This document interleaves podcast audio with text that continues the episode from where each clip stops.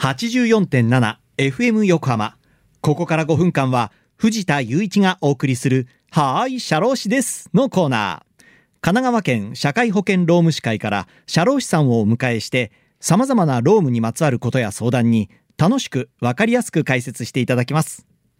7月の社労士さんは鶴見支部香川健二さんです。香川さんよろしくお願いします。鶴見支部の香川健二と申します。本日どうぞよろしくお願いいたします。はい今月よろしくお願いします、さて今月は年金にまつわるお話を伺っていきたいと思います、まあ、まずこう昨今年金が危ないなんてね言われたりな聞いたりもしますけれども、まあ、年金、まあ、老齢年金ってやっぱり必要なんでしょうか？そうですねいかがでしょうかね？皆様あのご自身の,、あのライフスタイル生活に当てはめてみて、はい、例えばあの戦前で年金というのがまあ事実上なかった時代、はい、この時のライフスタイルいかがかなと思いますと、はい、リタイアして収入のなくなったがのご両親ですね、はい、お子さんが扶養する養っていくという形が、まあ、メインになってくるかなと思いますね。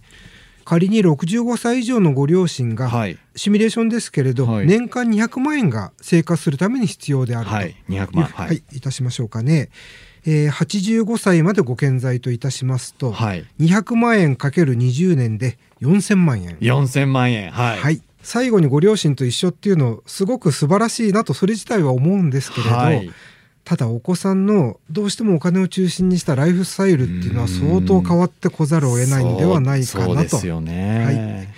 そうしましてですね現実的な線であのお母さんがあのお一人になった時に、はい、遺族年金ですね、はい、こちらを含めまして4000万円の大半をあのいわゆる公的年金で賄えたらというふうに考えますと、はい、やはり年金の存在といかに大きいかということではないかと思います。そうですね、で今日本はその少子高齢化って言われ続けていますよね。はい。はい、働き盛りの人10人で一人のお年寄りの年金を、まあ、支えていた時代と比較すると、はい、今そうじゃないですよね。年金持たないんじゃないですか、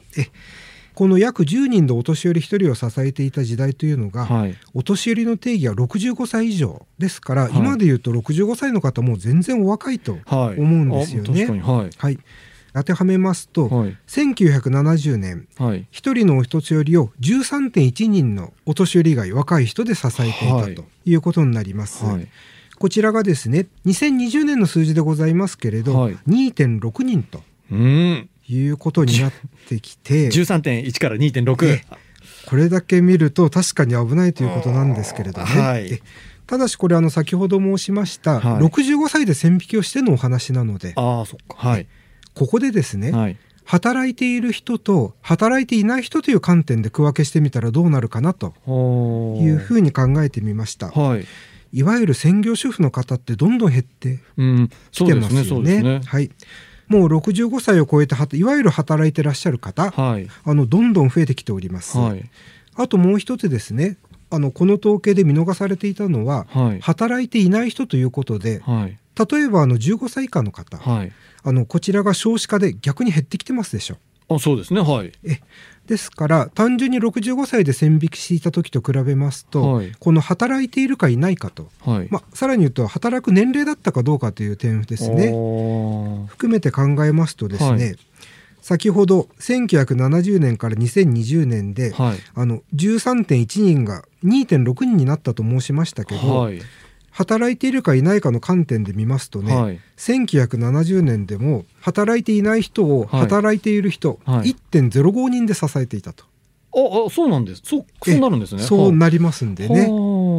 あの2020年は0.89人という試算が出ております。あれ？1.05と0.89ですから、はい、さっきの13.1と2.6に比べるとなんか見方変わってきますね。そうですね。ほとんど差がありませんのとさらに言うとあの今ですねあの高齢の人が働ける形どんどん作られてきてるので、はい、2040年はこれがさらに0.95人ぐらいで1人を支えているという形、うん、これが試算としては出てきておりますね。なるほど。ちょっとそのなんか見方は新しい見方というか捉え方のような感じもしますね。そうですね。はい。いやちょっと今月年金にまつわるお話ということなんで、はい、まああの来週以降もいろいろとはいわかりました伺っていきたいと思います。はい、ということでリスナーの皆さんいかがだったでしょうか？はい社労士です。では皆さんからのメールもお待ちしています。社労士さんに聞いてみたいことやこのコーナーへの感想もお待ちしています。メールアドレスは sharoshi 社労士アットマーク fm 横浜 .jp 社労士アットマーク fm 横浜 .jp まで。さてそろそろお別れの時間です。ここまでのお相手は藤田雄一と、えー、神奈川県社労士会香川健二でございました。はいこの後は再び浅見ルナさんのサンデーグッドバイブスでお楽しみください。それでははい社労士です。また来週の日曜日午後2時30分にお会いしましょう